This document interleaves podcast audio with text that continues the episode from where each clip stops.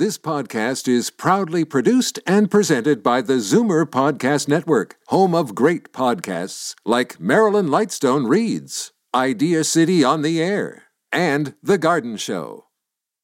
You're listening to an exclusive podcast of Fight Back on Zoomer Radio, heard weekdays from noon to one. Now, Fight Back with Libby Znaimer on Zoomer Radio. Good afternoon and welcome. He became a familiar, reassuring presence throughout the pandemic. As medical officer of health for the region of Peel, Dr. Lawrence Loh presided over one of the hardest hit areas in the country, working to try to keep residents safe and get them vaccinated amid the rapidly changing science that marked COVID 19. It was a major balancing act with the ravages of the disease on the one hand and the economic necessities of so many essential workers who had to work to put food on the table. Dr. Loh will be changing jobs soon. Uh, if you have something you'd like to ask or say to him, 416 360 0740, toll free 1 866 740 4740. And he joins me now. Dr. Loh, thank you so much. Thanks for having me, Libby. So, uh, first of all, w- what made you decide it was time? I, I would imagine it's been a pretty exhausting couple of years. Yeah, you know, and and I'll be honest. I think a lot of this really has to do with the timing of the opportunity with the College of Family Physicians of Canada. Uh, their storied executive director, Dr. Francine Lemire, who actually was executive director when I uh, started my training, uh, is leaving this summer, and I think the opportunity opened up. I've certainly enjoyed the honor and privilege of working at the region of Peel, uh, and uh, I, I, almost certainly uh, would maybe wouldn't perhaps would not even be leaving if it weren't for the fact that the the, the, college um, opportunity opened up. I would imagine when when this thing first started, it was like a bolt out of the blue.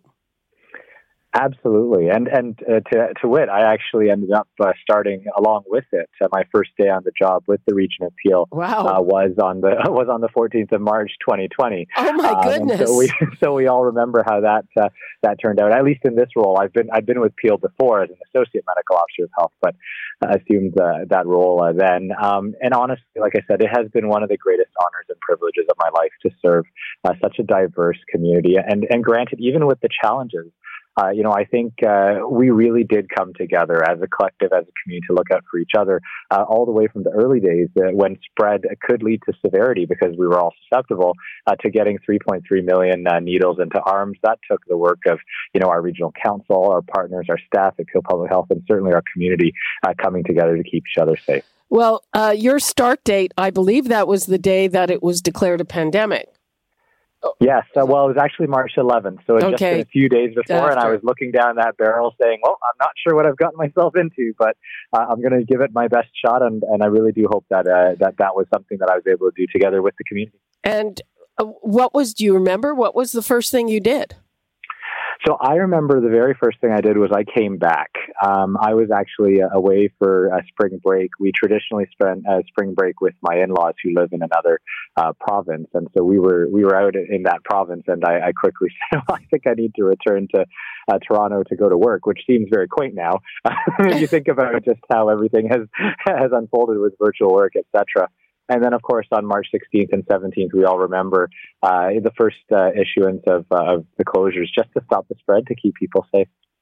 Well, yeah, no, I remember the, the premier saying, go and have your spring break. And that turned out to be a big mistake for a lot of people. Well, you know, I think to the degree that, you know, the premier, everyone was really trying to make do with the information we had at the time. Uh, the one thing that became very clear in mid March 2020, uh, in mid March 2020, uh, which is different from today's uh, context, I should add, uh, is that there was a novel virus that was spread in the community, um, and that if it continued to spread, it would spread uh, very rapidly uh, out of control and potentially overwhelm our hospitals and healthcare systems, as was seen elsewhere in the world. Vaccines changed all that, um, and I'm really glad that uh, that you know we're not living in those days uh, back in March 2020 anymore, where this disease presented a very different risk than uh, than I think what it does today. When did you realize that you had a different problem than much of the rest of the city, given the nature of your population. You had a lot of people who had to go into work every day as essential workers. They couldn't work from home and a lot who weren't going to be paid if they took a sick day. When did that kind of dawn on you and, and uh, what were your first responses to deal with that?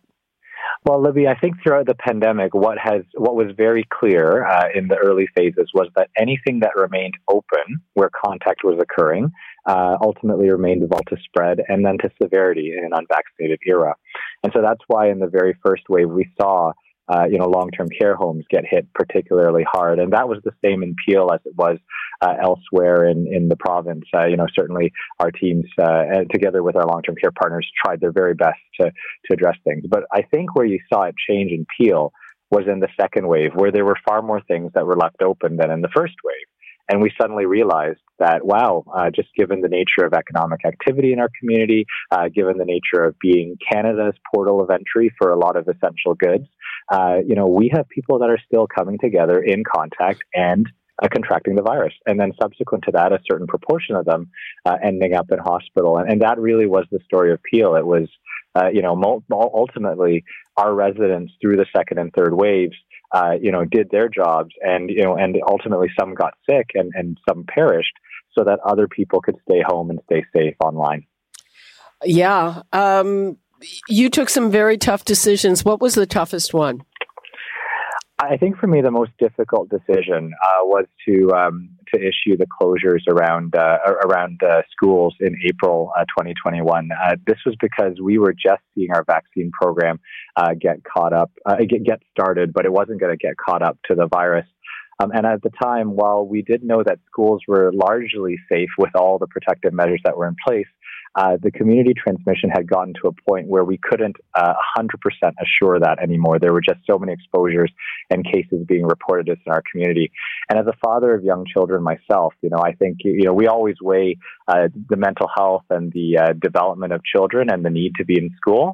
But I think we also recall that, you know, if parents get sick, if parents get chronically ill, if parents pass away, that also has an impact on children's mental health. I think that's something a lot of people have forgotten uh, in, in the fact that we were able to, uh, to keep so many people safe. Um, so it was a tough decision, uh, but I think we'd gotten to that threshold where I said, you know, we, we really need to work with our school partners to ensure that that community is remaining safe at that time back in April in Peel. What about the decision to close the Amazon plant and the decision to close any business that had more than five cases? You know, those were also very uh, significant decisions. And again, they were taken in an extraordinary time where we needed time to get to, to we needed to uh, buy ourselves time uh, to get as much vaccine protection out to the to, to the community as we could, uh, because we knew before we were all largely vaccinated spread meant the risk of severity, especially in large numbers. So uh, those were equally difficult decisions. Um, but I think it was all part and parcel of working with, uh, you know, a, a very diverse uh, populous community in Southern Ontario. And I've been so grateful uh, for the support of, you know, our council, all our partners, and certainly the amazing team that's been behind me uh, that have really, uh, you know, got the data and got all the all the pieces that we needed to understand why we needed to take those decisions. And and what's your biggest regret from your entire time there? You know, I think overall, I, I, I, wish that I had maybe had the opportunity uh, to engage our community partners sooner. Uh, and this was especially ahead of the second wave. A second wave, I remember reaching out to many community partners when we were starting to hear from them uh, that they weren't they weren't necessarily being as engaged with us. But we did take turn that into a positive uh, through our mass vaccination program. Like we which community? what do you mean community partners? Like uh, so, what? our community partners meaning uh, people that represent different faith groups, people that represent different ethnic ethnic uh, groups in our community. you know, really representing the social diversity, sociocultural diversity appeal because we knew, uh, you know, we were starting to see, especially in the second wave, that many of these communities new Canadians, racialized people, they were bearing the brunt of um, of the uh, transmission and the severity in our community. And you know, honestly, in the first wave, as a new medical officer of health, uh, with my team, just really trying to trying to figure out what to do, uh, being able to engage the community uh, wasn't wasn't really within our capacity then. But it would have made life a lot easier if we'd had the chance to prepare and, and, and move forward a bit sooner. Uh, but that said, I'm glad we did when we did because it helped with our vaccine rollout. We were able to have culturally uh, focused clinics to reach out to and reduce barriers, uh, and that really made a difference. In uh, you know, and now UC Peel actually has uh, some of the highest vaccination rates uh, in the province of Ontario. Uh, what do you say to people who are behaving like it's all over? You know, I think to the extent uh, that we have ways to, uh, uh, you know, reduce the risk, uh, I would encourage people if they have, you know, if they have, you know, their second, their third, their, uh, their second vaccine, their, their first booster, their second booster, uh, you know, they largely have helped to shift the risk for themselves, and there are ways that they can address things. But you have to remember that it's not necessarily over for many people in our community who may still be vulnerable, for many people in our community who, may, for whatever reason, haven't yet been vaccinated. so so, you know, being aware of that, being aware of your context, uh, knowing when you might need to wear a mask or when you might need to uh, still maintain your distance if someone's a bit more vulnerable, that's the phase of the pandemic that I think that we're starting to move into. Um, interesting. Uh, I was in a very heated meeting yesterday, and I just want to uh, relay some of the things some of the people were saying. And th- these are people who are, uh, say, vaccinated with two shots. So they're saying, well, in this wave, being vaccinated, even with three or four shots, doesn't prevent you necessarily from getting sick. It prevents you from ending up in the hospital. Uh, and it doesn't prevent you from transmitting it. So they're saying, why, why should I care if the person next to me is vac- vaccinated? Well, it's, it's less about caring if the person next to you is vaccinated, but making sure uh, that you know you yourself are part of this sort of wall of protection, especially for those who are uh, who are more vulnerable. It's not hundred percent, but it will help to reduce uh, you know the possibility of infection. Um, as, as, with anything, there's very few medicines in the world that are hundred percent or vaccinations, um, but it will help to reduce the risk, and it also particularly helps us as a community to really reduce the risk overall. So uh, as I've been saying throughout the interview, before the before we had widespread vaccine coverage in our community, uh, you know, susceptibility and potential spread meant that you may have a severe outcome. Now that most people are vaccinated, uh, if you are, you know, if you're healthy, immunocompetent, that's how we've been able to move forward. That's how we've been able to weather uh, even this most recent wave, wave six, where Peel had some of the lowest transmission rates uh, in the province.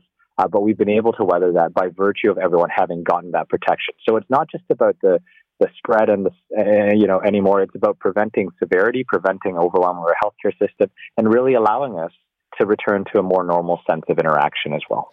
Uh, what about uh, how long uh, until it wanes? That was another point of discussion that that immunity is is waning now. Absolutely. Well, there are two types of immunity. I, I liken it this way to the idea that if you're hungry uh, and you've never had a hamburger before, uh, you know, you'll eat a hamburger, and hopefully, if you enjoy a hamburger, you'll say, "Wow, that was that was a really great hamburger." Um, you active immunity is basically, you know, preventing you from potentially getting it later on. So uh, it, it's possible if you have a hamburger for lunch today, you're probably not going to want a hamburger for dinner. Um, and, and that's the idea of active immunity that prevents an infection. But memory immunity, which is what really made this coronavirus, a novel coronavirus, so risky and so severe previously, is something that you don't necessarily lose. Once you've been vaccinated, you know, it could be three months, could be six months from here, and you might get infected, but your body will know how to fight back without necessarily having a severe overreaction like you would with a new virus. So in essence, you may not have a hamburger, you know, for three to six months, but when you actually see one again, you'll recognize what it is. You'll know what it is. You'll be able to enjoy it. Hmm.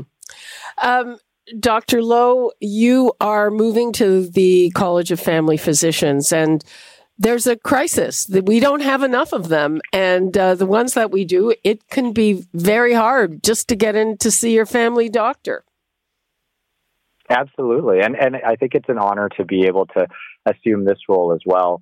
Uh, you know, the College of Family Physicians of Canada and you know, family physicians and public health as a whole are, are really part of the same continuum. Uh, to the extent that public health, uh, you know, raison d'être is to basically work and make sure that the community context keeps people healthy and safe, um, keeps people living healthier for longer family practices there really as you know both supporting preventive efforts that public health uh, will advance but also providing care for people where those efforts to actually maintain their health have fallen short. And so, uh, you know, I think really to the extent that public health and family medicine continue to work together to, you know, protect the health of Canadians, uh, there's an op- opportunity for us to look at how we can improve and, and build on family medicine capacity. We know our family docs are, have been through the ringer as well. We know that they're burnt out, they're overworked, along with all our public health and healthcare staff. And so it really is incumbent upon us in the future to do three things uh, to make sure that we're uh, better organized, to make sure that we're getting more resources to support a more optimal organization, and then, of course, to reduce healthcare demand as well through healthy public policy. And so those three things need to work together if we're going to start making sure that people have access uh, to family doctors and to the care that they provide. Okay, well, I'm. Uh, that's a subject that we uh, can take up when you are in your new job, Dr. Lawrence Loh. Thank you so much for being with us. Thanks for having me, Libby. All the best. You too. Bye bye. Bye now. We are taking a quick break, and when we come back, we're going to talk about the landmark pilot project that is starting in British Columbia, decriminalizing small amounts of illicit drugs. The idea being to prevent a lot of overdose deaths. We'll delve into that when we come back. You're listening to an exclusive podcast of Fight Back on Zoomer Radio, heard weekdays from noon to one. Fight Back with Libby Znaimer on Zoomer Radio. Welcome back. It's a pilot project that has wide ranging implications for the rest of the country. British Columbia is becoming the first jurisdiction in North America to decriminalize the possession of small amounts of illegal drugs like fentanyl, MDMA, cocaine, heroin, and meth. It signals a big change in the approach to drugs and addiction treating it like a medical issue as opposed to a criminal one. And with skyrocketing numbers of overdose deaths, the theory is that it will save lives. But where does it leave the fight against organized crime, which is behind the drug trade? And why do some advocates say it doesn't go far enough? And what are your questions or concerns about this? 416 360 0740 toll free 1 866 740 4740. And we're going to look at all sides of this. First, we have Chief Mike Serr, who is co-chair of the Canadian Association of Chief of Police's Drug Advisory Committee. Chief Serr, thanks so much for being with us. Thank you. So, what is your reaction to this? Well, I mean, this is, as you know, from the Canadian Chiefs perspective, uh, in 2020 in July, we did put out a position paper where we did say that it was time uh, and that we were supportive of decriminalization of small amounts of drugs. Um, and we wanted uh, the federal government to explore that. You know, we had seen that, uh, you know, our uh, ability to, to control the demand for drugs um, from a criminal justice system was challenged. But uh, at the same time, we knew that our role was to, you know, remain heavily engaged in those that are trafficking and importing and producing these drugs and putting them on our street. But for the person that are using the drugs, that we felt that there was uh, another uh, option that would be a better pathway for people, and, and that was a health approach. Okay, how does that? I mean, uh, clearly, the fact that it was criminalized doesn't stop them from using. But but what are the other ramifications of having it criminalized, in your view? Well, you know, certainly I was uh, fortunate enough to be part of the core planning table for the province uh, and also a federal uh, table that that looked at uh, you know the criminalization for people who use drugs, and we heard loud and clear over and over again that the stigma um, from criminal records uh, and from the criminalization uh, had a big impact. It had an impact on people seeking help. It had an impact on people who were using alone. Uh, it had an impact on people who obtained criminal records who were unable to um, you know to get uh, employment and other things, and also um, some of the barriers that it caused for people accessing treatment and, and supports.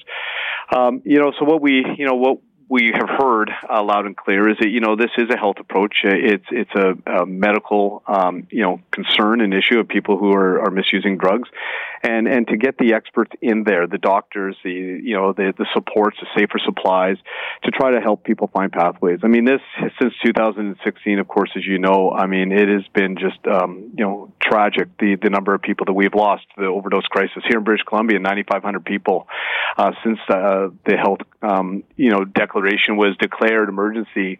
Um, you know, it's just astounding. So we had to try something different. We had to look for different opportunities to to save lives.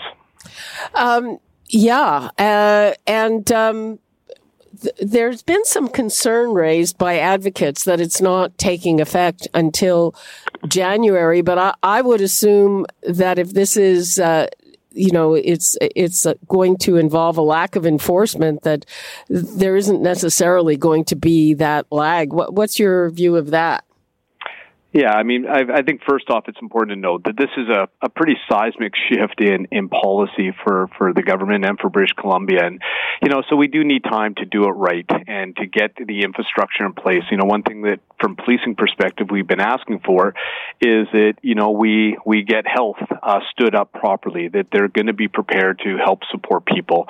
Uh, if health is going to take this on, um, we're not at a point yet where they're completely positioned and ready to do that. So certainly this will give them time to uh, to build that up.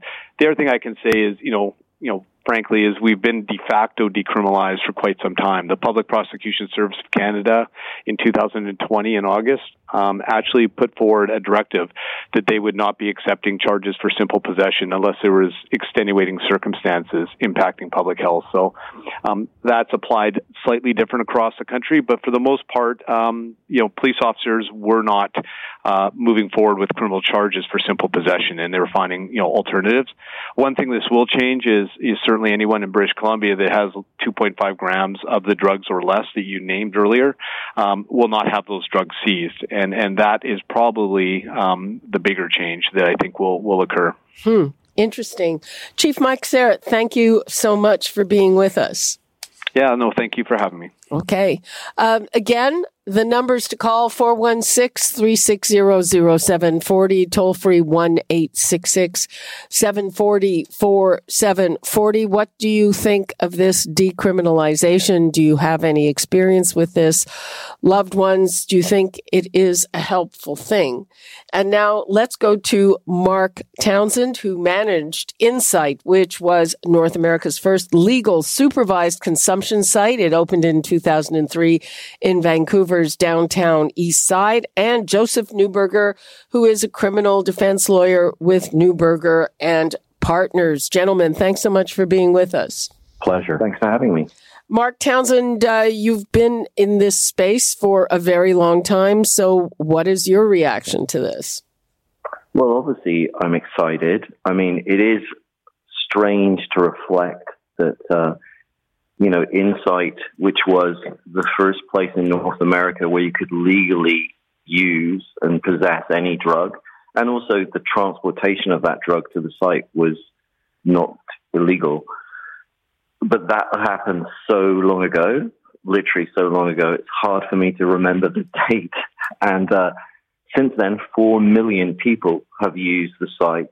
There's been like millions of dollars spent on research. It doesn't encourage drug use, and uh, you're less likely to die if you use the site. You're less likely to be disruptive in the community. You're not going to be in the parks and the doorways of businesses. But that is a long time.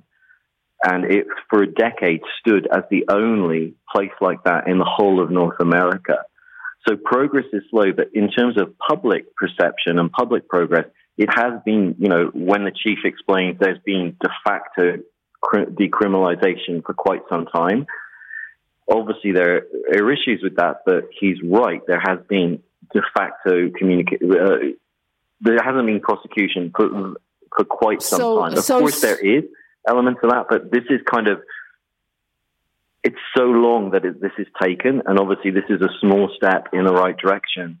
That part's what's depressing, and you have to think of the the, the thousands and thousands of like literally that one site has seen four million injections take place, and then you think had to think of that. That's a speck of sand in, in according to North in in North America. So just imagine the number of people who've died, the number of families who's been destroyed, and all those kind of things together. If that makes sense. Uh, Joseph Neuberger, if there has been de facto decriminalization already, uh, from a, a, legal point of view, is this going to involve any change?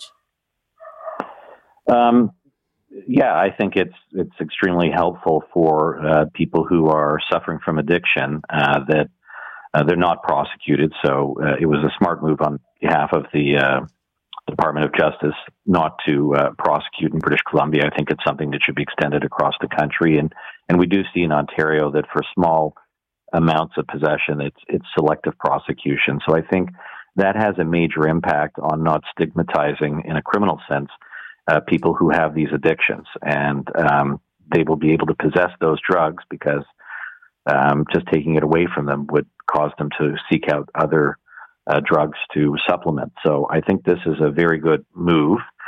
Um, I think more needs to be done in the sense of looking at uh, drug use in, in, in really just the health um, perspective rather than as a criminal perspective. And I think we could see greater moves for de- decriminalization and maybe even move towards legalization.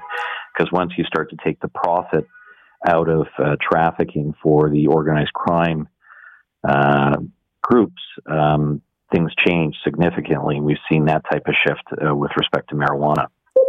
Mark Townsend, uh, Chief Mike Serra, who we were just talking to, said he thinks the main actual difference will be the fact that uh, if people are are found to have small amounts, the the drugs won't be seized. Yeah, that is a positive um, change. I mean, in terms of police officers, they they do confiscate drugs, and they also do tread on or smash up the paraphernalia that people are using for that drug, and that means they may use that drug in a more dangerous way. So that is a positive change. I think what people need to really realize is so much death and destruction, so much money, so much disrespect to the police. The police should have never been anything to do with this. This has never been enforcement issue. And if you look, say, in British Columbia, you look at 911 calls for police and ambulance, you'll see that a vast majority of them relate to the waste of time of chasing people around that for various reasons are using drugs. So this would be like chasing around mentally ill people and arresting them for being out on the street. If we see drug use, for problematic drug use as an issue, and that's been the majority of what the police do. The militarization of the police really all relates to this kind of drug demon thing, which goes back, you know, in history you know, it was it was that for. Yeah, I'm not sure that's I'm not sure that's the case here, Mark. So uh, um, just uh, that's something we, we, would have to check. I can't say that that is the case here. No, no, but but I can tell you from my experience on the front line, mainly it's for it's it's to do with people being out on the street causing disruption in business doorways, in parks. A lot of time, money is wasted on this, and it shouldn't be. It's kind of we look back in history and we look at the way that people with mental health were treated, and they were treated. You could go, I'm from England, you could go and see mentally ill people locked up and chuck buns at them and poke fun at them and poke them. It was like going to the zoo. The way that we have dealt with drug use in North America is pretty appalling, and it's death, destruction, waste, utter waste. You know, the police being in a role where they, you know, have been in charge of it. And it's it's kind of funny to think, and it's really great to hear the chief speaking the way he did, with his good sense and common sense on these issues. But it's taken that organization. Literally, we had huge issues with that organization. You know, not wanting any of this to happen. They were a big group that was against Insite, against well, allowing people clear, to use drugs clearly, to come into a safe place. Clearly, that has changed. Joseph Neuberger, uh, in terms of, you know, we also heard the police chief say that this would not affect them going after organized crime and trafficking. Uh, do you, do you, is, do those things coexist? Absolutely, yes. So, the fact that there's decriminalization and uh, a user will be able to uh, use small amounts and possess uh, will not inhibit in any way our police services across the country uh, to continue investigations to um, seek out and arrest uh, those who are involved in, in drug trafficking. So it will not impede it. Uh, and it's important that we don't because we also have cooperative agreements with the United States and other countries because trafficking is an international issue. Um, and so we have obligations to cooperate on an international level. So none of this will be interrupted. I, it just will, you know, out of my depth in this, but I've seen the destruction from uh, this type of drug use that this is a step to treat this as a health issue from the user standpoint and their perspective and what's happening to them, but not at the more macro level where where uh, authorities must continue to investigate uh, drug trafficking.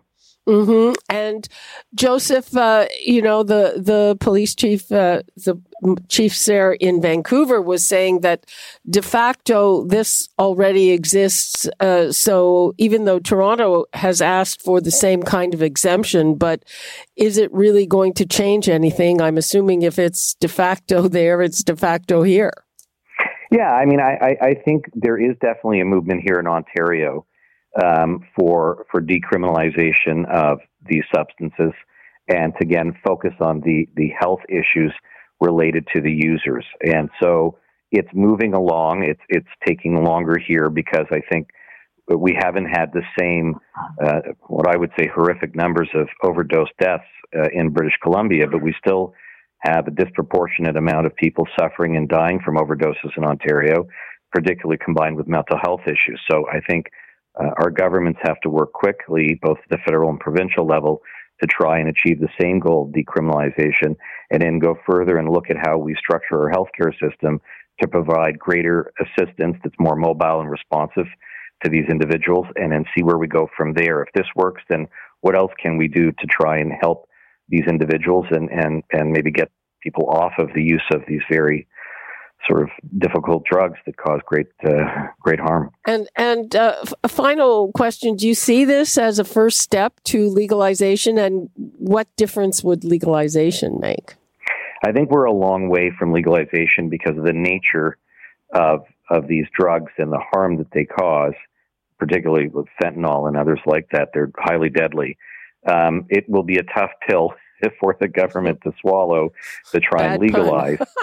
but um, pardon the pun. But I do think it's it's something we have to really study very carefully, uh, and it's happened in other jurisdictions because you know crime organizations exist to make a profit. And if we're able to uh, legalize and then regulate and manage and try and help people not access drugs, which are extremely deleterious for them, and you know we're sort of taking out the demand for this, then the incentive uh, for the criminal organizations significantly go down. Uh, the war on drugs that we've seen over the last several decades has not worked. So we need something more insightful and more nuanced in order to address both the criminal side issue and the health issue. And I think legalization is somewhere we need to look at, study, and carefully move toward. Okay. Thank you so much, Joseph Neuberger and Mark Townsend. We appreciate your insights. Pleasure. Take care.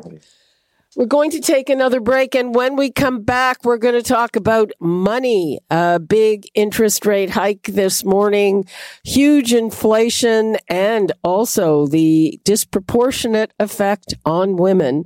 Uh, before we go, let me give you the numbers again 416 360 0740, toll free 1 740 4740. And we'll be right back. You're listening to an exclusive podcast of Fight Back on Zoomer Radio Heard weekdays from noon to one. Fight Back with Libby Znaimer on Zoomer Radio. Welcome back. It's the biggest rate hike since the year 2000. The Bank of Canada raised its policy rate by half a percentage point this morning, and it's the third interest rate hike this year, and it brings the benchmark rate to 1.5%, which is just a quarter of a point below the pre-pandemic level. And the idea, of course, is to bring inflation back under control and cool the overheating economy. And it's an economy that hasn't been equally hot for everyone. A new report finds that women face disproportionate economic losses during the pandemic and the recovery compared to men.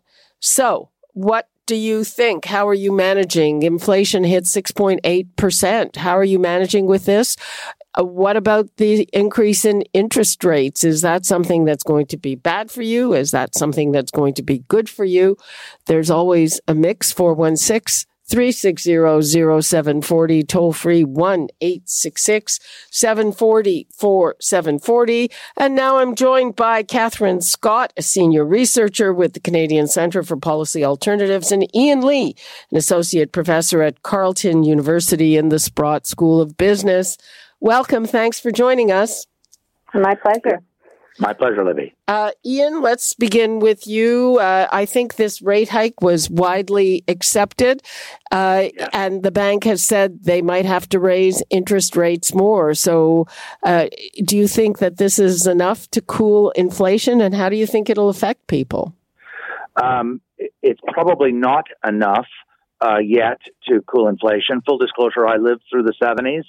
Um, as a young man, I was uh, in the Bank of Me Montreal. Too as a lender, and uh, I lent money, and I saw the inflation go from four to six to seven to eight to nine. It peaked at 14% inflation, and interest rates peaked at 20%, and uh, and and it did take inflation out of the system. It also caused uh, the deepest recession since the Great Depression, but it did it did fix the problem. So, to your question, um, I've been critical of the Bank of Canada. Uh, and I do fully respect Tiff Macklem. I've met him professionally in downtown Ottawa at events. Um, but, um, and I'm not advocating, I'm not going to get into the debate. I'm not advocating he be, re- he be replaced, I assure you. Uh, but I do think it's still legitimate to criticize them. I think that they, uh, they waited too long. I wished that what they said and did today had been done a year ago. Inflation and the genie was getting out of the bottle last April, May, June in 2021. We saw it. The numbers were there. But the central bank, and also not to be fair to the Central Bank of Canada, the Bank of England was making the same comments. So was the Federal Reserve saying, ah, temporary, don't get your knickers in a knot. Problem's going to go away. It's going to fix itself. And it's going to, we don't have to do anything. Now they're acknowledging that they made a mistake. Um, the governor of the Bank of Canada said so. The Federal Reserve has said so. So um, yes. Now, quick, very quickly to your question, will it hurt? Yes, it will. I'm not going to sugarcoat this at all or tell people it's benign and it's not going to affect anybody. It will affect borrowers, to state the obvious. Um, for those who are savers, who are net savers with money in the bank account and buying GICs, they'll make more money because the deposit rates will go up. But for those who have floating rate loans, HELOCs, and variable rate mortgages, their payment is going to go up. But last comment, very quickly, Libby, for anyone who thinks that, well, let's kick the problem down the road and maybe it will go away, we learned from the 70s that when you don't confront the inflation and you kick it down the road, it does not make the problem get better. It makes the problem worse and requires even worse or greater intervention later. And that's why we did at that point in that time go to 20%. I'm not suggesting we're going there this time. I don't think it's that bad. But procrastinating and refusing to confront the problem doesn't solve the problem.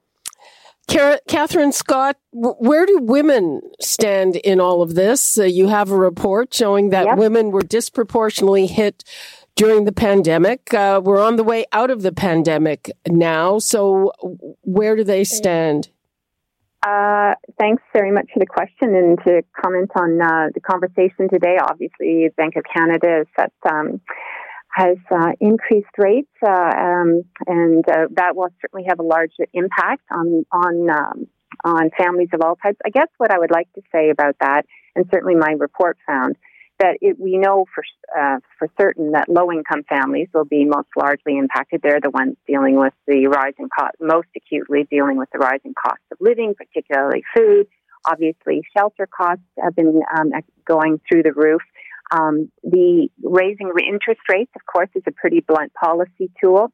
The Bank of Canada is walking a pretty fine tightrope here very conscious of the fact, certainly um, Professor Lee alluded to this, that, uh, you know, not wanting to take precipitous action to trigger a recession. Uh, those are also rumors in the wind, you know, triggering high levels of unemployment. We can, you know, referring back to the deep recession. So it's a fine line to walk. Um, the hike in interest rates will certainly potentially cool the housing market. It's not going to do a lot around the global sources of inflation right now, such as the war in Ukraine, food supplies, continuing bottlenecks, troubles in China when we look at like the things that governments can do to deal with economic uncertainty, you know, certainly interest rates are a key tool, but you know, uh, just to say, this is a, you know, we can look at the back in the rear view mirror, but I think we need to focus on the concerns right now what are the you know struggles of low income families? And my report highlights the disproportionate number of women who obviously face economic uncertainty right now. Yeah but what my question is we know that women were in sectors that were really hard hit were shut down during the pandemic. But right now those very same sectors well there's huge labor shortages yeah, we've just started to see. So my report looked at the last two years, and certainly women were on an economic roller coaster precisely because of their high representation in sectors that were really um, hard hit, and uh, like food and accommodation, personal services, and the like. They experienced successions of closures and you know winding up again only to close. Also, of course, had, were hit by increased care responsibilities often scaling back employment opportunities or income in like in order to take care of kids or people folks with illnesses at home.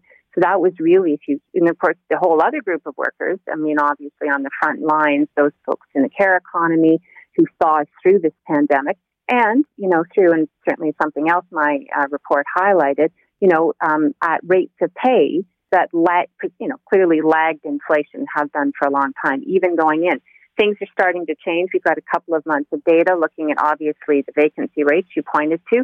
We're starting this past month to see some uh, wages starting to increase for new hires in particular.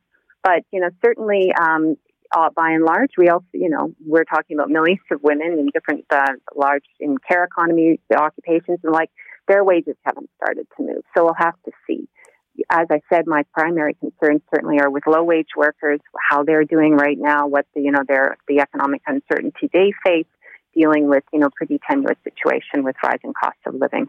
Hmm. Uh, Ian Lee, uh, what's your take on that? Uh, and will this interest rate hike have any kind of impact? I mean, I, I'm hearing from all kinds of businesses, they just can't find people to work. Um, these are fascinating questions, and I'm glad you asked that. Uh, I want to put forward a, a sort of a, a, counterfactual that may seem um, a little bit odd. Um, if we talk about low income, and by, by, the way, there's no question we have low income people, and and StatsCan chops up the population, divides everyone up into quintiles. And the way I teach it in my class is the bottom quintile, the bottom 20% of Canadians measured by their a- annual income, are what we call the poor and and the top quintile are what we call the wealthy. And the second bottom quintile is what we call the lower middle class or the working class.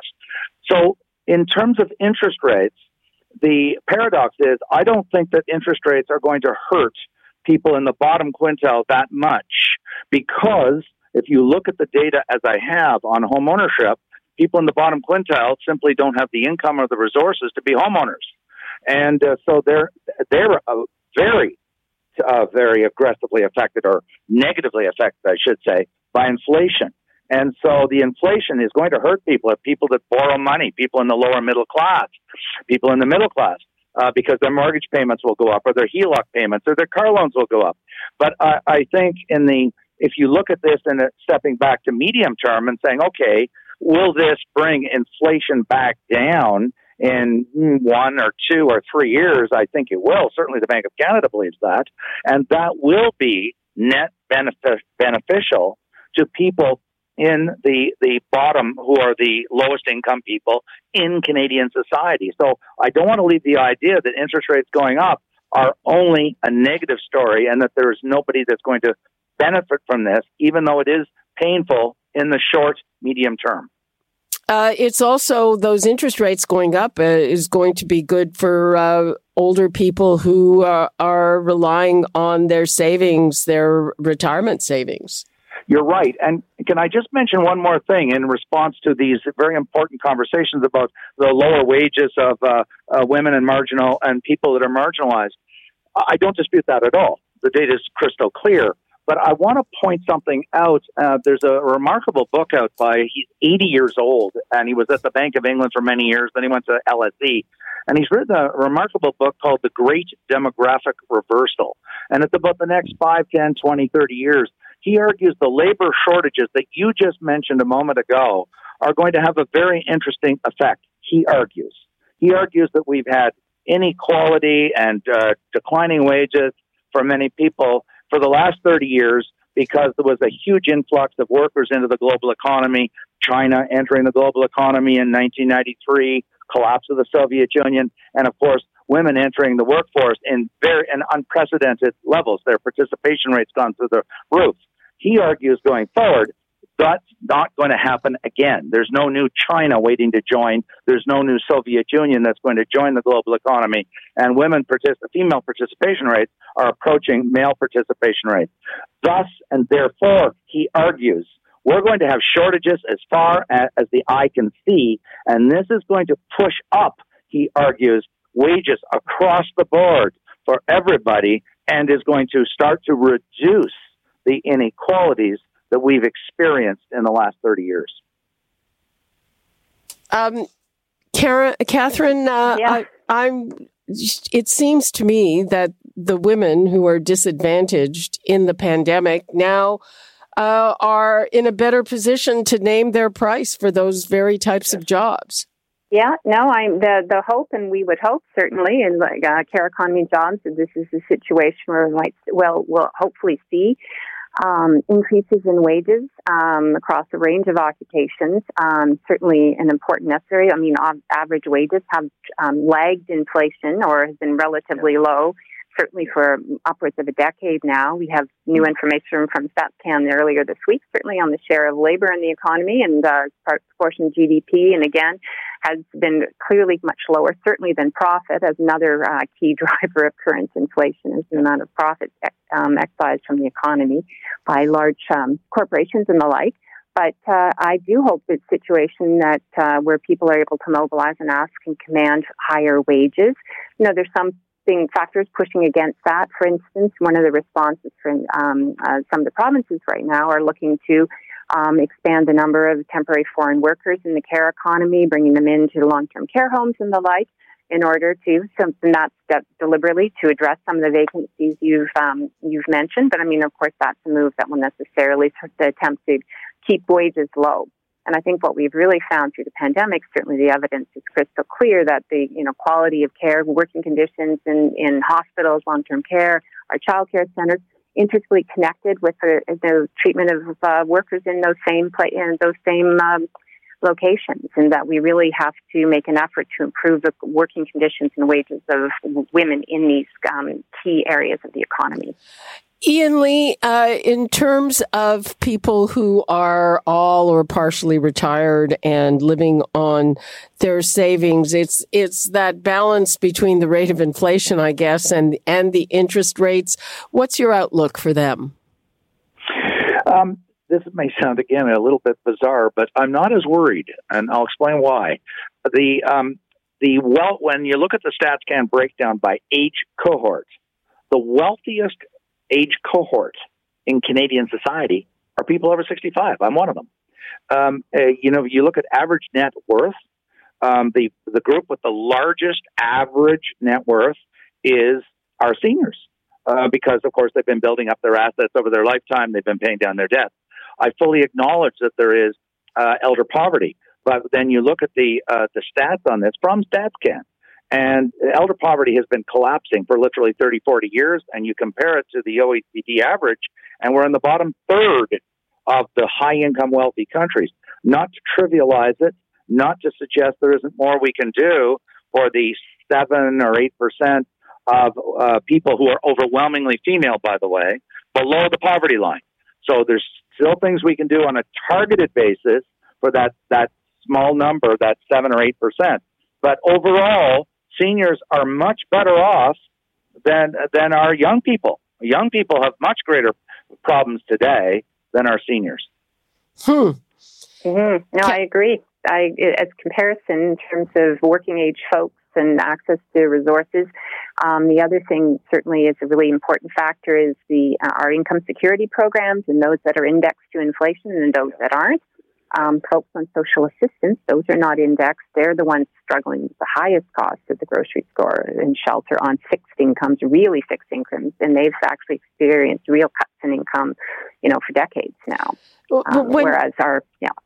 When you talk about net worth, a lot of that are people's homes, and we know that uh, you know boomers who bought their homes uh, they've really appreciated. But the bottom line is, you have to live somewhere. If you sell, you've got to buy or something. You've raised a very good point, but um, and this is something I've been studying for years. Partly because I was once a mortgage manager, and partly because I'm a homeowner, and partly because I have friends who are in the situation you just described. And what's been happening, and I'm not talking just now the last 12 to 18 months with the uh, phenomenal run up because of COVID, but in the last 10, 15 years, there's been a very pronounced trend of people downsizing. The word is there in the English language, we know it. And so they downsize from the four or five bedroom house, three bedroom house in the burbs. They sell it for a huge capital gain, which of course is, if it's your principal residence, is tax free.